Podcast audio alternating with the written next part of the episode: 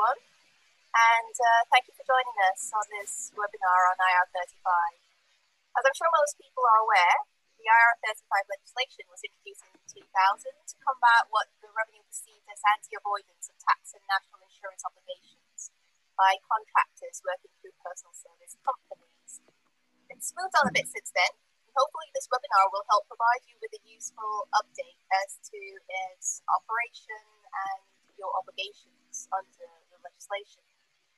The format of today's webinar is that Sarah will take us through the background to IR35, and what employers need to consider in terms of calculating employment status. Then Tim will talk us through the relatively recent changes to IR35 introduced in 2017 whereby public sector organizations became responsible for determining employment status and also what's coming up in 2021 as the burden for determining employment status extended to the private sector. Um, a couple of housekeeping points. While Sarah and Tim are speaking, um, everyone's going to be on mute. So please feel free to type in your questions in the chat function. If you'd like to keep your question private, then please just select my name in the drop-down box within the chat function, um, and then send your question. Time permitting, we'll pick all of them up and try and answer as many as we can after the presentations. Um, the webinar is being recorded and will be available to you all after. If there are any questions which remain unanswered, um, when we come to the end of our allocated time, Sarah and Tim's contact details are available on the slides and we will be putting up uh, FAQs after this. Also, if you want copies of the slides, then please, please feel free to contact us. Um, without further ado, I'd like to invite Sarah to start us off.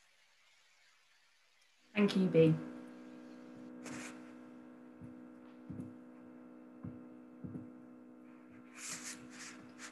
Good afternoon, everybody. As Bea explained, my name is Sarah Schofield. I'm an employment associate at Glaisyers Solicitors.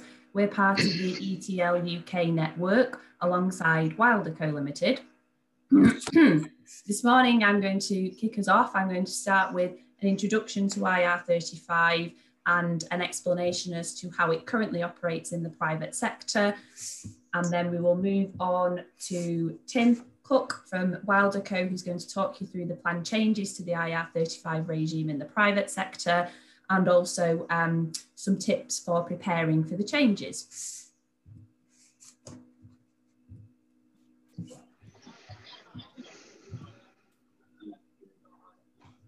So, before we look in any detail at the IR35 regime, I just wanted to spend a little bit of time thinking about employment status um, and how the tax tribunal and the employment tribunals categorise individual workers.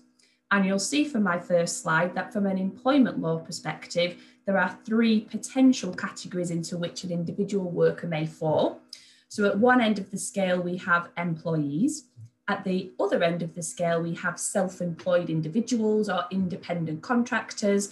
And then somewhere not necessarily in the middle, I'd say nearer towards the employee end of the scale, we have workers. And you can see from my diagram that in terms of the tax regime, they only have two categories into which an individual will fall. And in that case, you're either an employee or you're self-employed.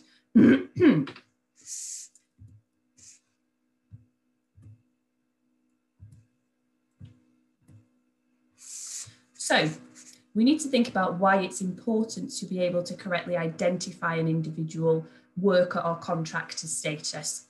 From an employment law perspective, as you will have seen from my previous slide, we've got the three different statuses to think about. So an employee is somebody who has entered into or works under a contract of employment, which on the face of it is pretty straightforward and obvious. And a contract of employment includes a contract of service and a contract of apprenticeship and employees benefit from the whole um, remit or gambit of employment law rights that exist.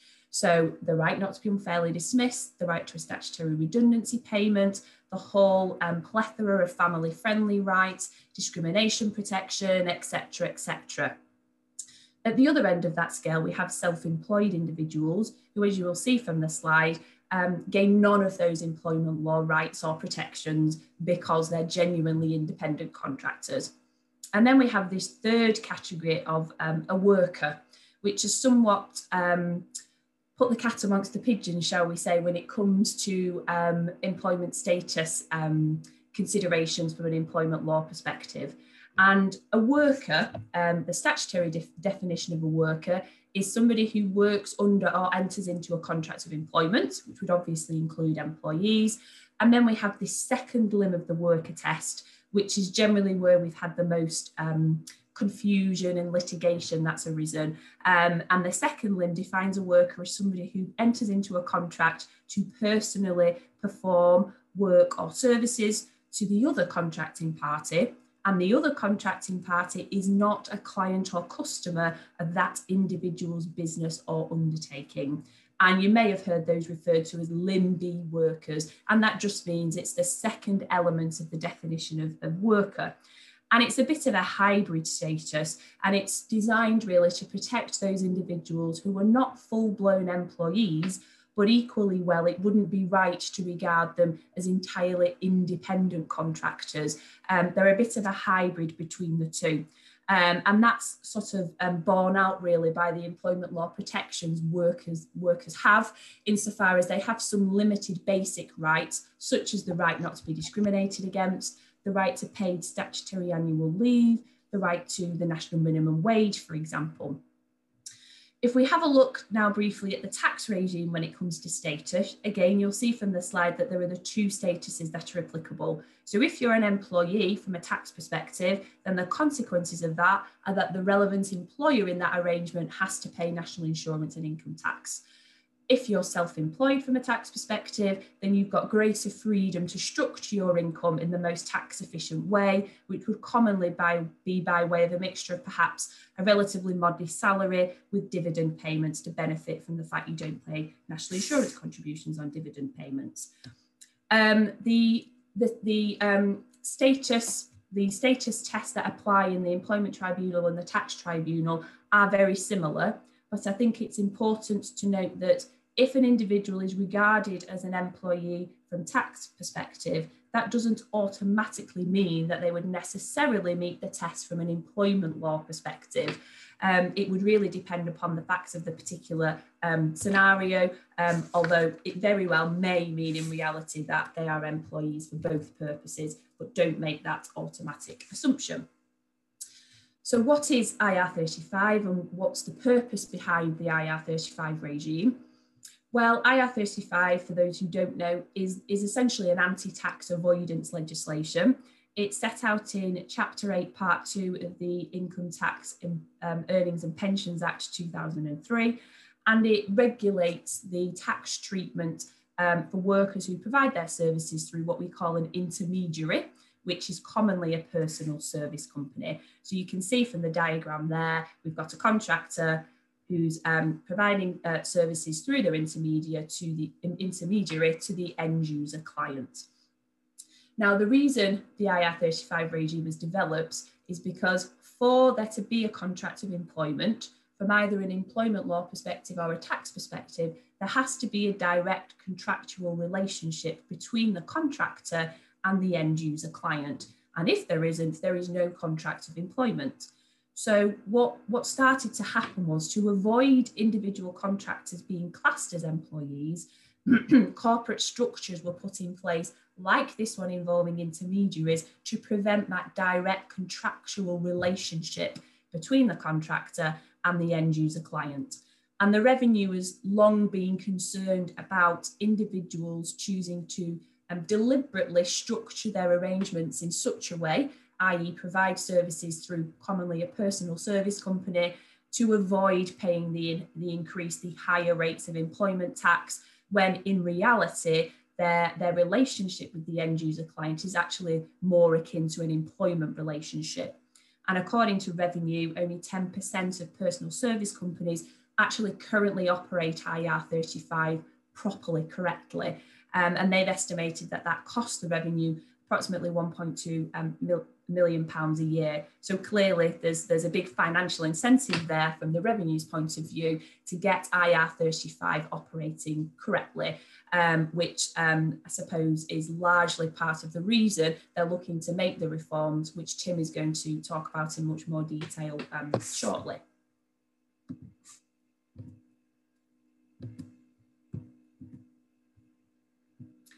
So how does IR35 apply? What are the stages you need to think about and go through? Well, the first thing that IR35 does essentially is say, well, where there isn't a direct contractual um, link between a contractor and a client, you have to imagine, you have to construe or construct a hypothetical contract um, between the two. So essentially, you have to establish whether the contractor would be an employee of the client but for the intermediary, which is sandwiched between the two. And you have to go through this process on a contract by contract basis. So, what do you need to do? Well, I've um, summarised the three steps to the IR35 test. So, the first one is you've got to examine the written contract. There will almost always be a contract between the personal service company and the end user client. So, you have to have sight of that and see what the written terms are. Equally well, there will um, almost certainly be a contract between the individual contractor and the personal service company, which you will also want to have sight of. But you must go beyond that. It is not just about what's written in the contractual paperwork. You also need to consider the circumstances within which that contract is operated. So, in other words, what is happening down on the ground? What's the reality of the situation between the contractor and the end user client? And really, you want your written documentation to mirror the working arrangements. Secondly, once you've thought about those two um, principles, you need to go on and construe or put together the hypothetical contract. So, what would the terms be between the contractor and the client, but for the intermediary? So, if you remove the intermediary from the equation, what would the actual contractual terms be between the individual contractor at one end of the um, contract and the client at the other.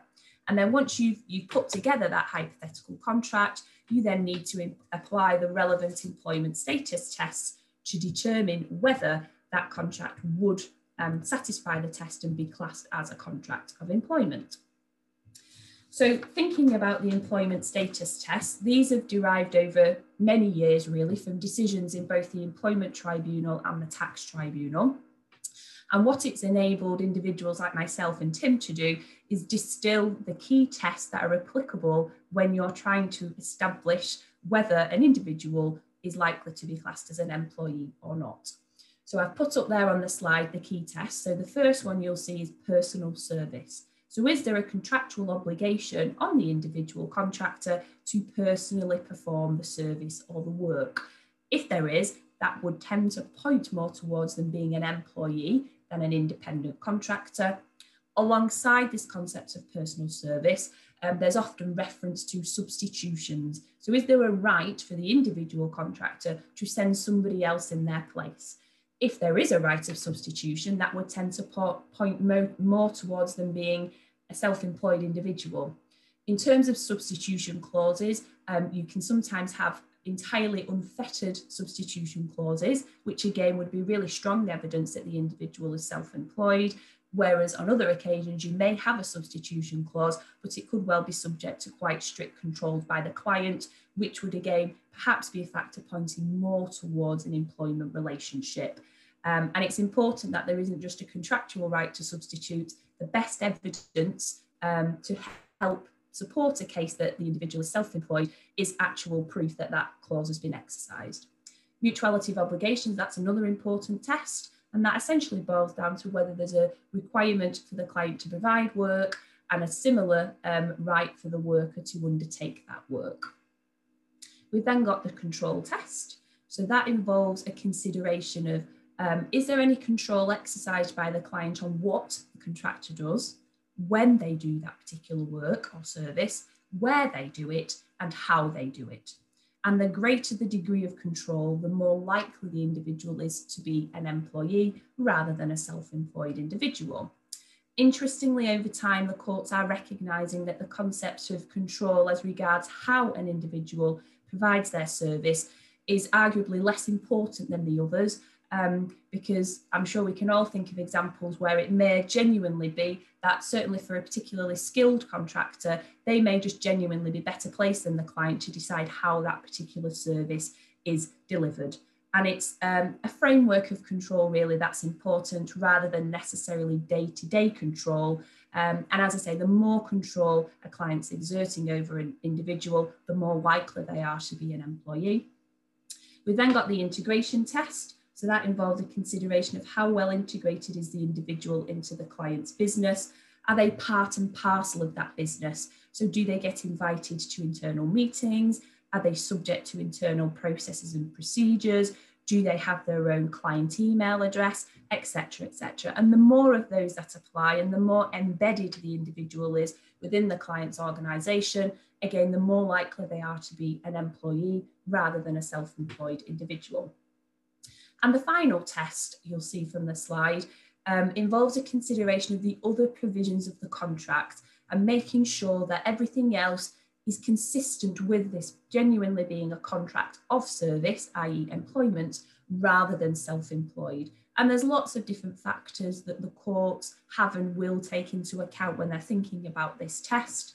So is the individual contractor entering into the contract with the client in business on their own account? So is the personal service company um, being operated in such a way to suggest that, yes, we're running our own business here. We've got our own website, we've got our own premises, we have our own insurance policies, we have other employees, etc., etc., etc. They would all point more towards that individual being self-employed rather than an employee. Also thinking about could the individual earn a profit in the way they decide to provide those services and or could they perhaps suffer a loss? Again, they're factors that would suggest that the individual is self-employed rather than employed. Um, it may be, for example, that if there's some problem with the work or the service that's being delivered, the individual is obliged to go back and remedy any defect in their own time and at their own cost, which again would be factors that were indicative of a self-employed relationship rather than an employment relationship.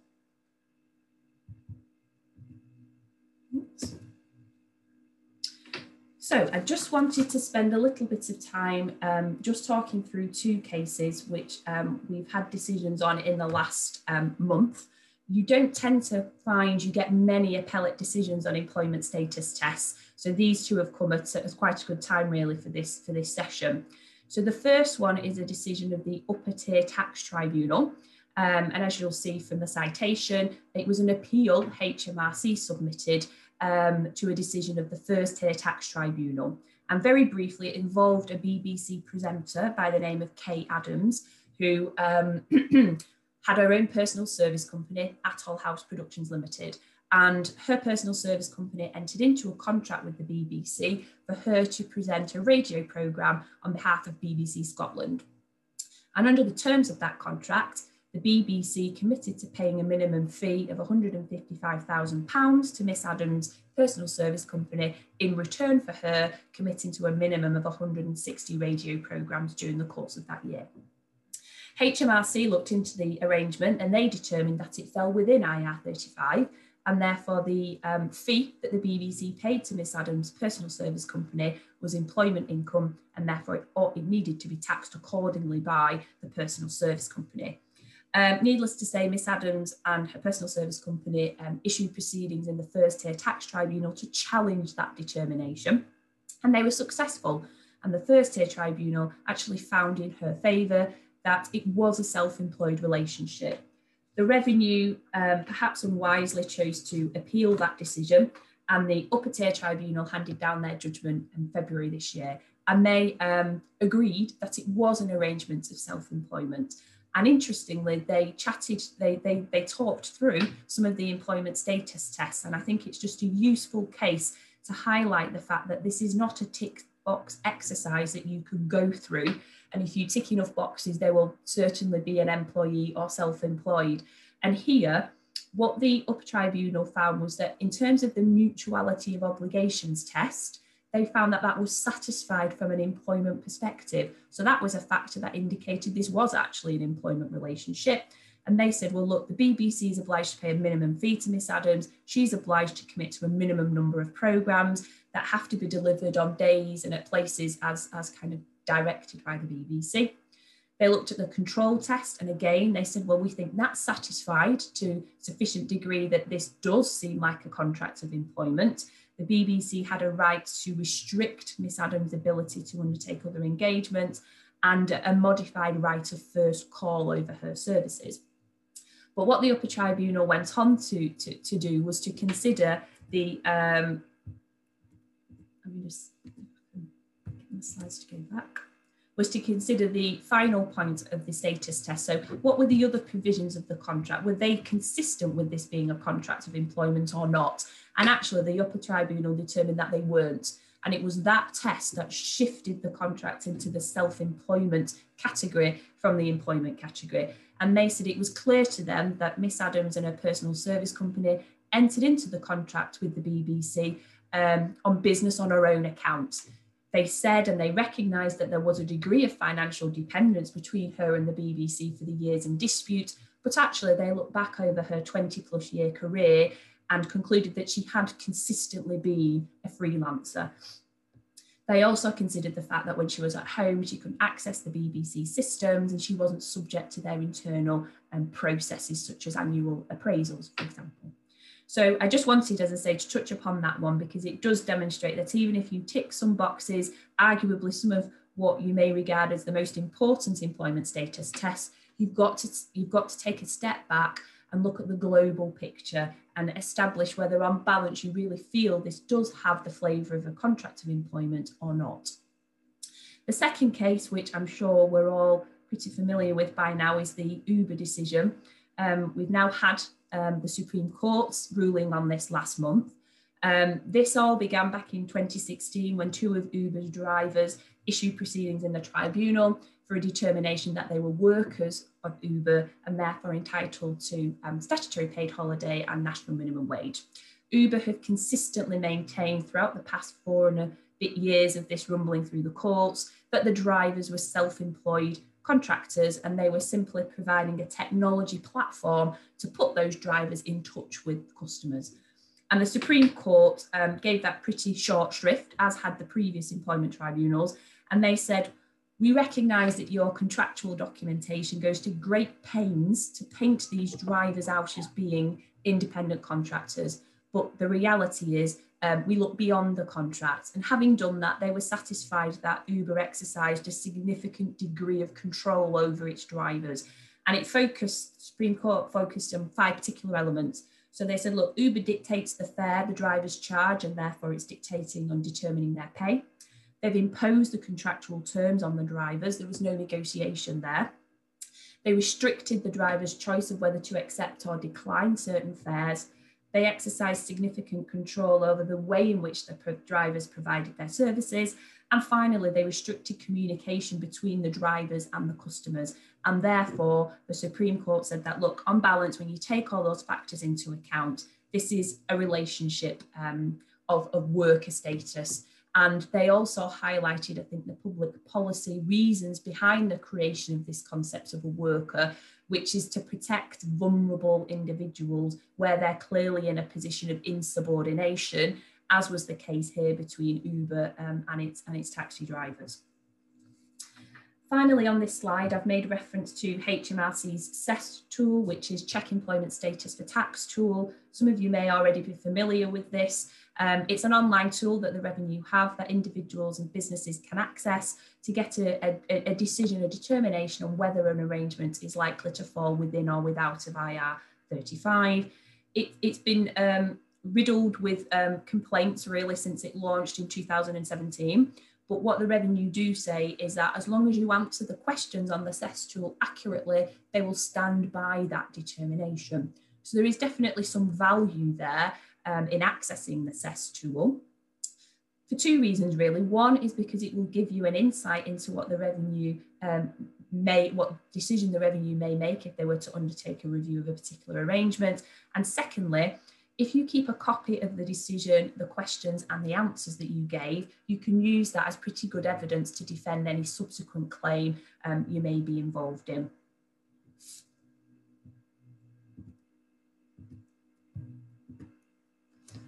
So how does IR35 currently operate in the private sector? Well, at the moment, the responsibility for determining whether IR35 applies sits with the intermediary. So you'll see there from my slide, if it's a three-party chain, it's, it's the party in the middle, the intermediary, but no matter how long the contracting chain is, it at the moment will remain, um, the, it will be the intermediary's responsibility. So what that means is the intermediary has to apply IR35, i.e. they have to think about the three-stage test, the written terms and the circumstances. They have to think about um, constructing the hypothetical contract. And thirdly, then they have to apply the relevant employment status tests. If the intermediary determines that IR35 does apply, then it's the intermediary's responsibility to operate PAYE and make appropriate national insurance contribution deductions. If an intermediary determines that IR35 does apply, but they fail to operate it and the revenue subsequently make a determination that they ought to have operated IR35, then they can issue them with a Regulation 80 notice to recover the income tax and a Section 8 notice to recover the national insurance contributions that ought to have been um, paid by the personal service company.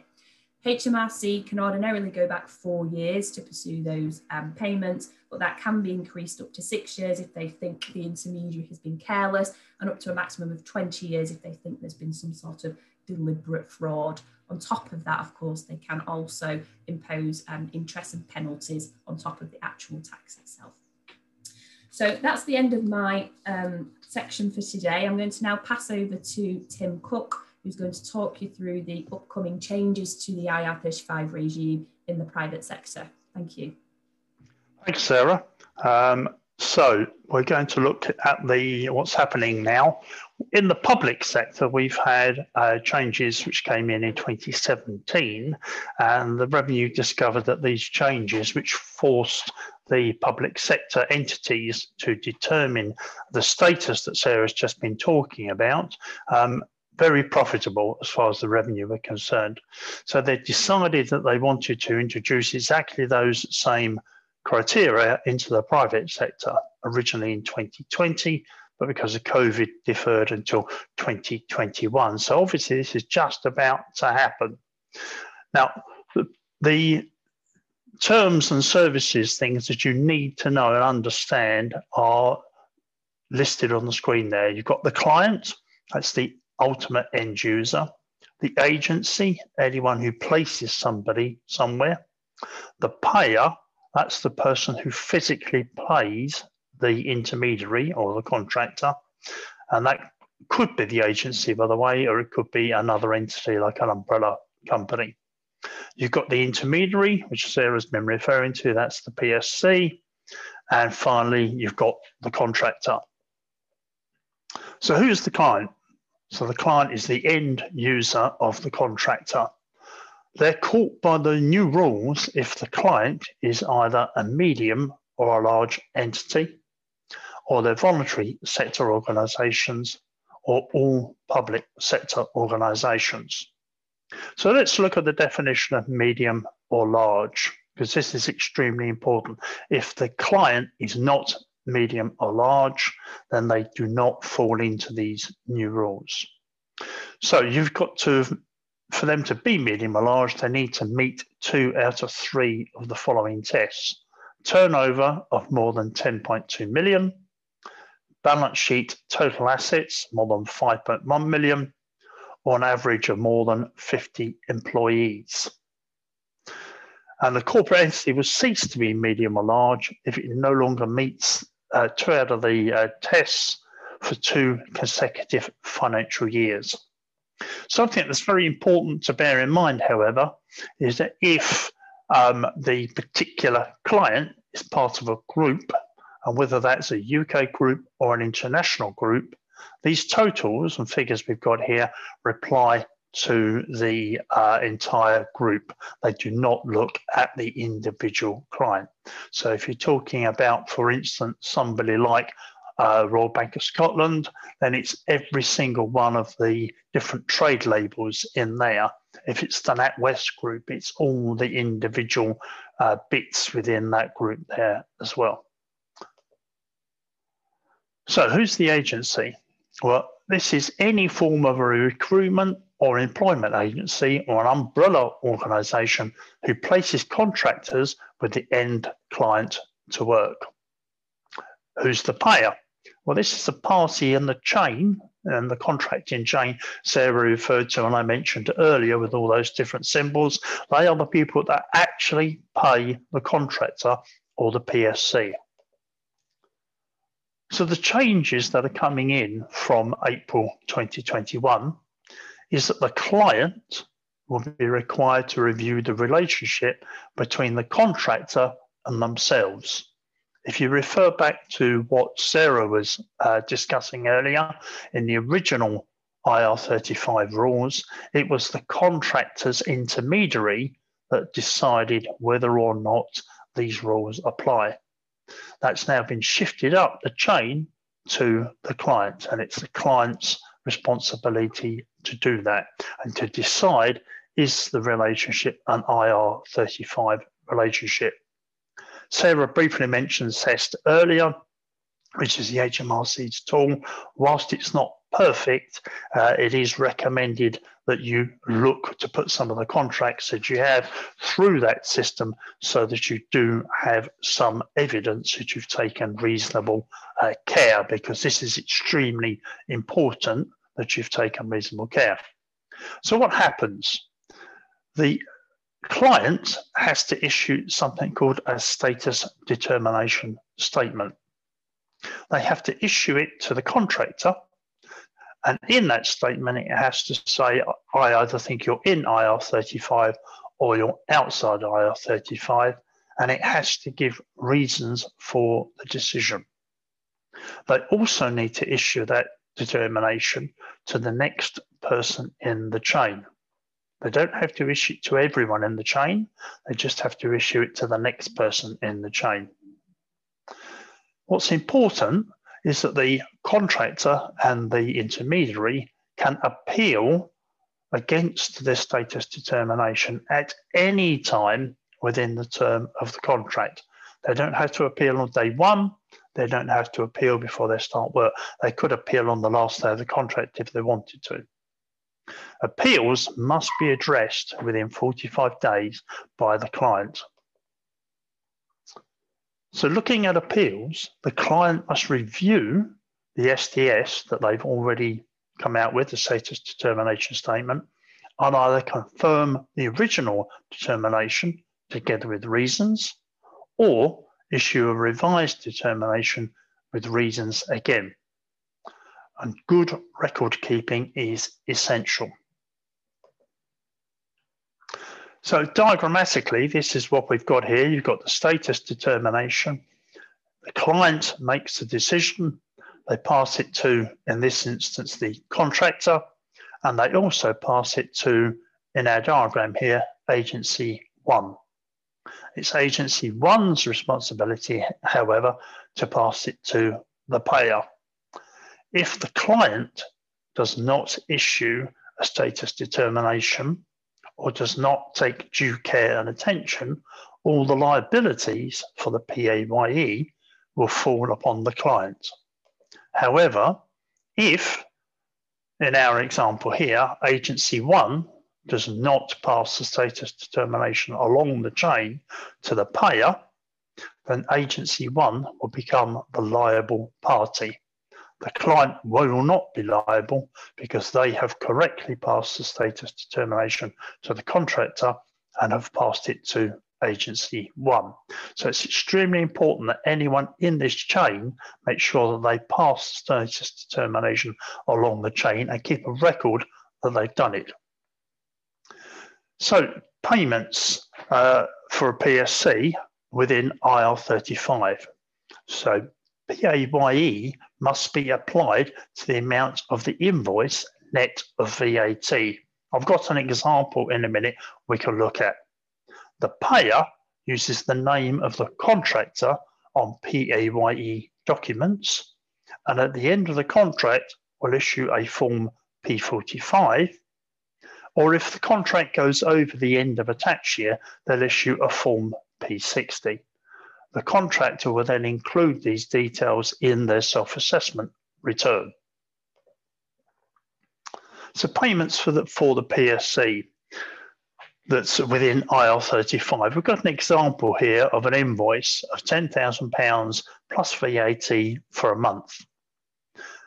And the person who's actually paying that has to deduct tax and national insurance contributions, both employee contributions and employer contributions. So on the left-hand side of the screen there, you can see um, the tax that would be deducted from um, a payment of £10,000 would be 2,957.80 if they were able to apply the standard PAYE code. Um, it's believed they won't, by the way, it's believed they'll have to operate at least basic rates. They'll have to then deduct employees' national insurance and they'll have to deduct employers' national insurance. So we've got total deductions of 4,758 pounds. The gross pay was 10,000, so the amount of the net pay to be paid across to the PSC is 5,241 pounds 56p. Now, because this PSC is VAT registered, there's also the VAT to be passed along of £2,000. So the total payment going into the PSC will be 7,241. So how do we prepare for the changes? You need to implement a contract review system if you are a client. You need to create a system to ensure that SDSs are passed to the contractor and next in the supply chain. Again, the client. You'll see the client here is getting all the responsibility. You need to create an appeal process for SDSs. Again, that is the client's responsibility to do that. And the client must make sure they have maintained sufficient records so that they can prove they've implemented the contract review system. They can prove they've created a system to ensure SDSs have been passed along the chain and that indeed they have passed it to the contractor and the next person in the chain. And they have to prove that they've got uh, an appeals process which is effective and operates when they receive a, an appeal from an intermediary or contractor. The payer is the person that needs to set up the payroll systems. You can set them up using your ordinary uh, payroll that you might apply to staff, or you can indeed set up a separate payroll.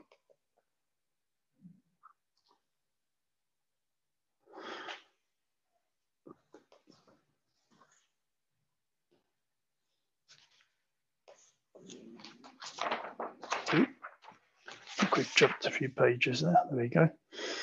So those are the main things that you've got to look at. And now what I just wanted to cover off for a second is um, this question of how much the revenue will uh, look into whether or not you've done what you need to do. So examples that the revenue are giving will indicate a client has taken reasonable care uh, include, but are not limited to, accurately applying and keeping a record of the employment status principles, accurately and com accurately completing and applying the results of HMRC's CEST test, so of course, this is HMR think HMRC think CEST test is the best thing since sliced bread. Despite the fact that most of us in the profession disagree with it, they do expect you to have put the contract through the system. Uh, you need to be able to show you've applied HMRC guidance on determining status. If necessary, you need to show that you've sought advice from a qualified professional advisor, such as Sarah or myself.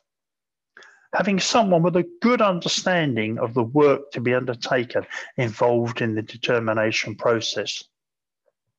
Ensuring determinations made for existing engagements are accurate, so mistakes can be identified and not repeated for future determinations.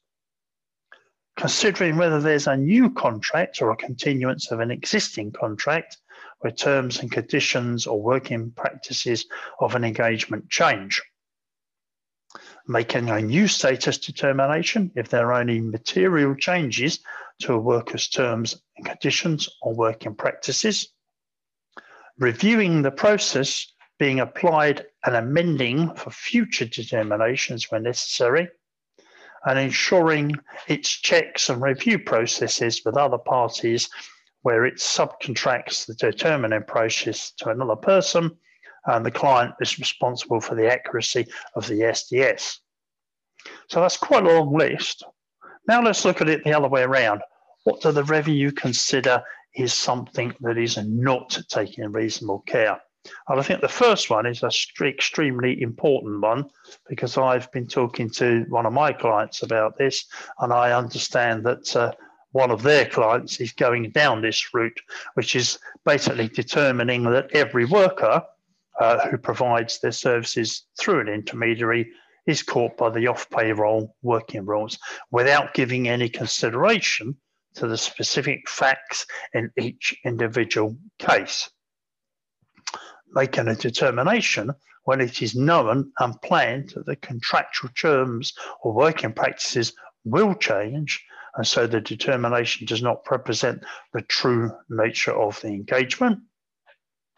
Determining that the off payroll working rules apply to a large group of workers who have some variations between the work that is being carried out without giving proper consideration to the different working arrangements for each worker, failing to reconsider determinations when there's been a material change in circumstances, an absence of any proper support or training within the organisation to enable those individuals responsible for making determinations to accurately consider the off payroll working rules, inputting inaccurate information into the CEST tool, failing to take account of all relevant evidence, failing to ensure that the person tasked with completing the SDS process, the knowledge to complete it, and is provided with the required level of support to do so. So again, this is his training aspect. The client subcontracting the SDS process to another party are not confirming the accuracy of that conclusion and the reasons for it. So it's, again, it's quite a long list of things, but it's pretty clear that the revenue want people to not just uh, at a brushstroke decide people are within this system. They actually want them to carefully look at all the facts, uh, take everything into consideration when making these determinations.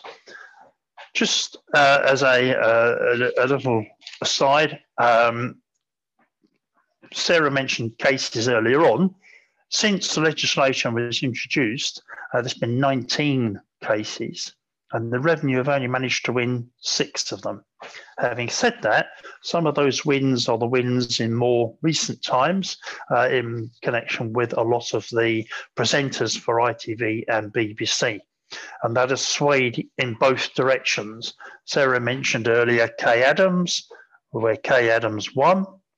Lorraine Kelly was another one that won. Uh, however, you've got people like Eamonn Holmes and Christa uh, Ackroyd who lost, uh, all for different reasons. And if anyone looks at the cases, you can see all these different reasons. There are some quite good summaries available, but things like the length of the contract. In Christa Ackroyd's case, she had a seven year contract that was seen almost to be um, an employment contract without looking any further, purely by reference to the fact it was a seven year contract. She also worked somewhere between 96.5% and 98% of her time for the BBC. She didn't really work for anyone else. Um, Lorraine Kelly, on the other hand, uh, they said, yes, mutuality exists, but that exists in most contracts. Otherwise, you can't have a contract. Uh, but it was found that uh, Miss Kelly had minimal or no supervision. Uh, she decided on the running order in the show. She decided who was going to come on the show and how they were going to get interviewed. Um, she was able to go off onto trips. For instance, she went to Antarctica uh, for four weeks, um, which was affecting her ability to present the, the show, and ITV had to get a substitute in to do that. So, quite a lack of control there. Uh, and while whilst the contract uh, was in place with ITV, Miss Kelly carried out lots of other different uh, items, including writing, uh, designing, uh, and uh, advertising, etc., fashion lines. She did uh, numerous different things, lots of personal appearances, and other television programs as well. So it was seen that in the round, Miss Kelly's company, which was uh, Albatel, was actually providing um, a persona of Lorraine Kelly to ITV, um, and that that was considered not to be in the IR35 scenario.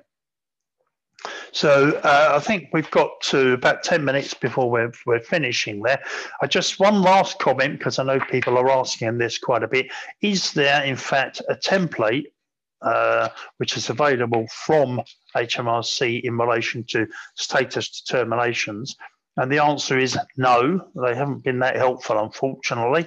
Um, however, there are some templates available uh, on the internet.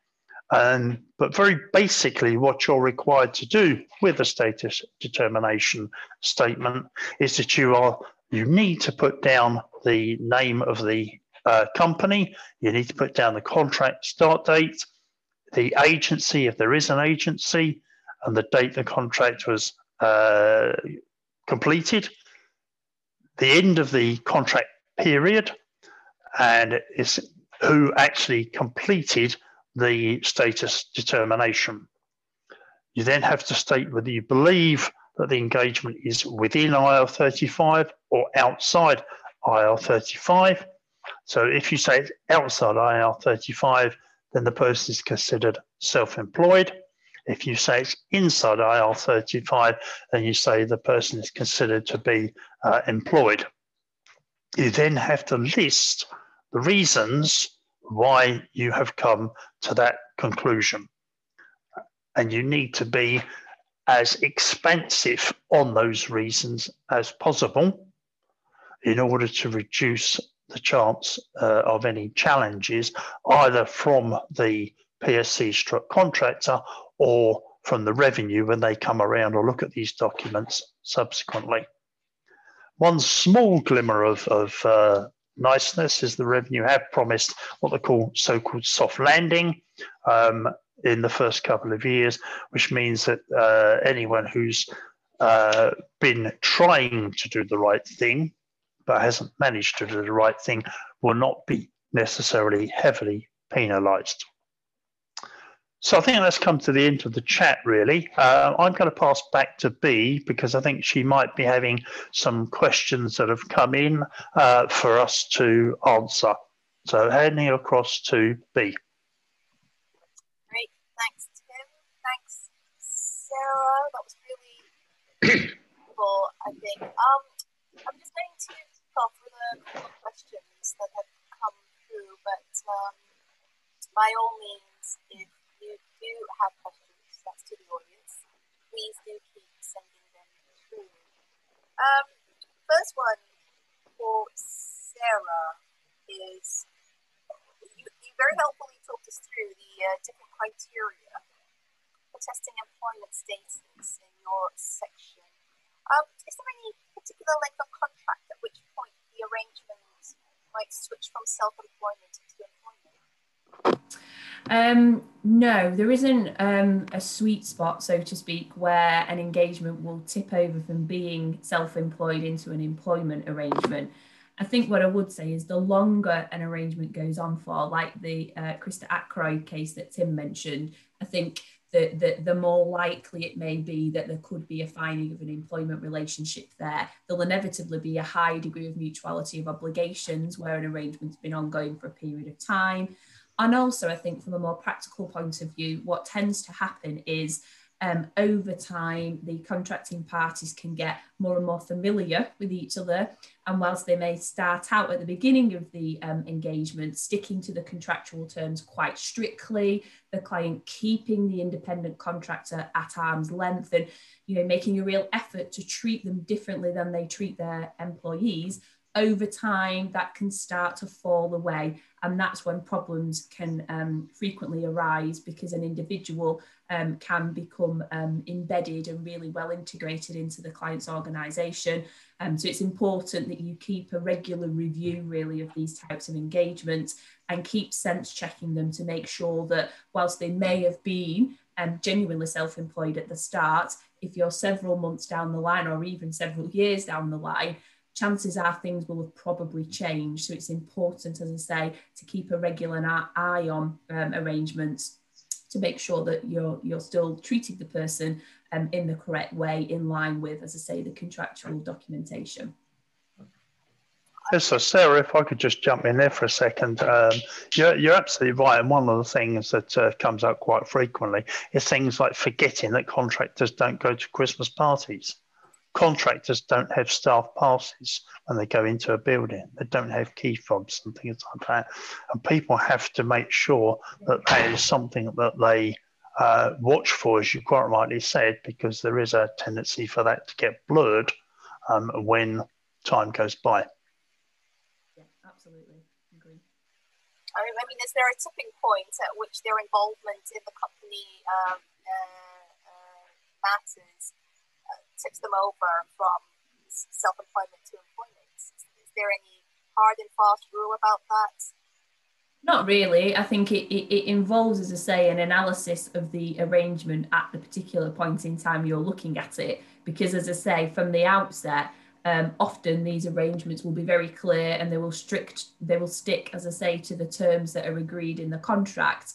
But um, you know, familiarity can creep in, as I say, and unwittingly these individuals can just um, you know become part of your normal workforce. And it's important to be quite strict with yourself to make sure that that doesn't happen and to remember that they're not your employees. So don't you know inadvertently subject them to any of your internal policies or procedures because that would give an indication that actually you're treating them in the same way as you treat your employed staff um, and you know the practical examples that Tim gave, you know, of giving them passes and fobs and email addresses, and you know, just just um, you know, as I say, it, it, it, one of the tests you think about is well, you know, are they integrated? Are they part and parcel of the client's business?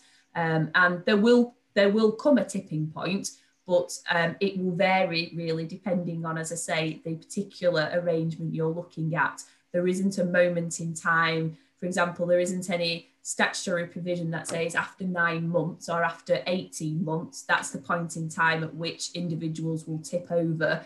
Um, because as I say, each contract will be will be handled and be will be uh, run differently than others. When when when would the um, SDS kick in? So, if for example you, you, you ran into April 2020 with contractors uh, working with you prior to then, when when would you need to deliver new contracts, say you had uh, decided they fell under the R35 rules. I think that's isn't it? All right, okay, sorry. okay. Um, yeah, so uh, the, the, the, important thing is with this, it's about looking at contracts from April 2020. Um, and if that continues, if it's the continuation of a previous contract, you've got to review that. Uh, and they've got to look at the contract and issue the uh, SDS accordingly um, when they have reviewed that contract. Uh, they should issue it as soon as possible so that there is time if necessary for appeals etc but it's very important to get that contract reviewed um, and as I mentioned earlier, I think Sarah mentioned as well, if there are changes in the contract, you've got to make sure you review it again then and make sure that your original determination is still a valid determination. What if, um, what if the, your client determines that you're inside IR35 Sorry, say that again, B. What, what, if, what if the client um, determines that you, you, you do fall within IR35 even though your own accountant may have advised you that? Yep, so you can appeal against that if you don't agree with it. Um, you can, as I said, appeal at any point in time during the contract, and the uh, client has got to go through that review process within 45 days of your uh, appeal, and they've got to either issue a new status determination or confirm the original status determination. Can it be as simplistic as saying, I I only have the I, I, I have more than one client? Can, can that be the basis from your view?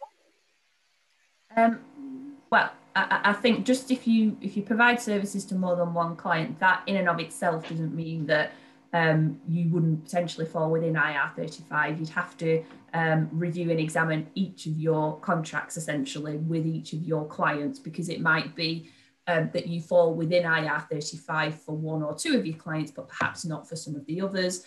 Um, equally well, you'd have to examine the sort of client to which you're providing your services um, and consider whether they'd be classed as a medium or large client as per um, the definition Tim outlined earlier, or a small client, because if it's a small client, then the personal service company will retain the responsibility for assessing whether um, the engagement falls um, within IR35 or outside of IR35. Whereas if you're providing services to a medium or large size client, then obviously, um, as we know from what Tim's told us, the responsibility shifts up to that end user client to make that um, determination and then to notify you as the individual contractor via your um, personal service company.